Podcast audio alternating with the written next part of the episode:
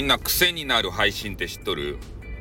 なんか知らんばってん、ついついね、えー、その収録が上がったら聞いてしまうみたいな。ライブがあったら入ってしまうみたいな。そういう番組ってあるじゃないですか。ね、俺もある。あ、この人がやりよるけん、ちょっと聞いてみようかな、みたいな。あ、この人収録上げたんやん。聞かんばいかんっていう。ね、必ずも聞きたいような、そんなハマる番組ってあるやん。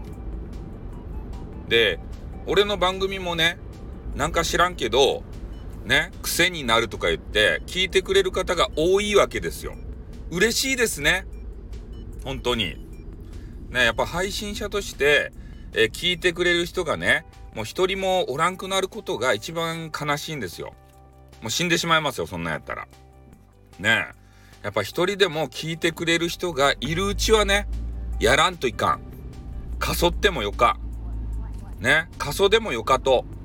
一人でも二人でも聞いてくれてたらね、その方たちのためにやらんばいかん。ね。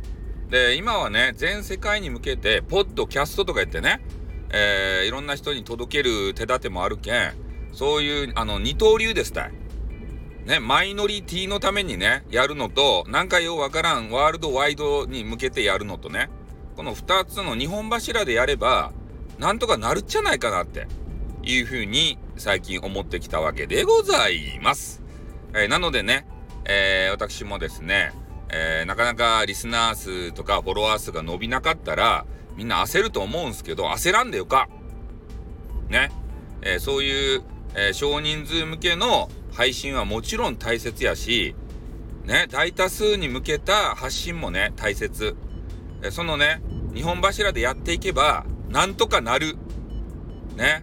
みんな俺についてやっていこうぜ。ね、諦めてる人いると思う。なかなか伸びんって。伸びん。ね、みんな忙しい。その忙しい時間を縫って聞いてくれる。その時間を確保するのがね、めちゃめちゃ大変なんですよ。ね、寝る時間もいる。ご飯食べる時間もいる。スパムの時間もいる。エロ本、エロビデオ見る時間もいる。ね、そういうのをさ、削ってから俺たちのね、配信場、え見たり聞いたりしてくれてるっていうことをね、頭に入れとかんばいかん。貴重な時間ば、俺たち配信者はもらいようとばい。ね。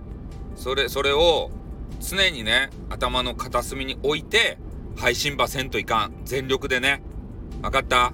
やるばい俺たちはやるばい俺たちって誰やねんということでね、はい、終わります。あってんまたなにょん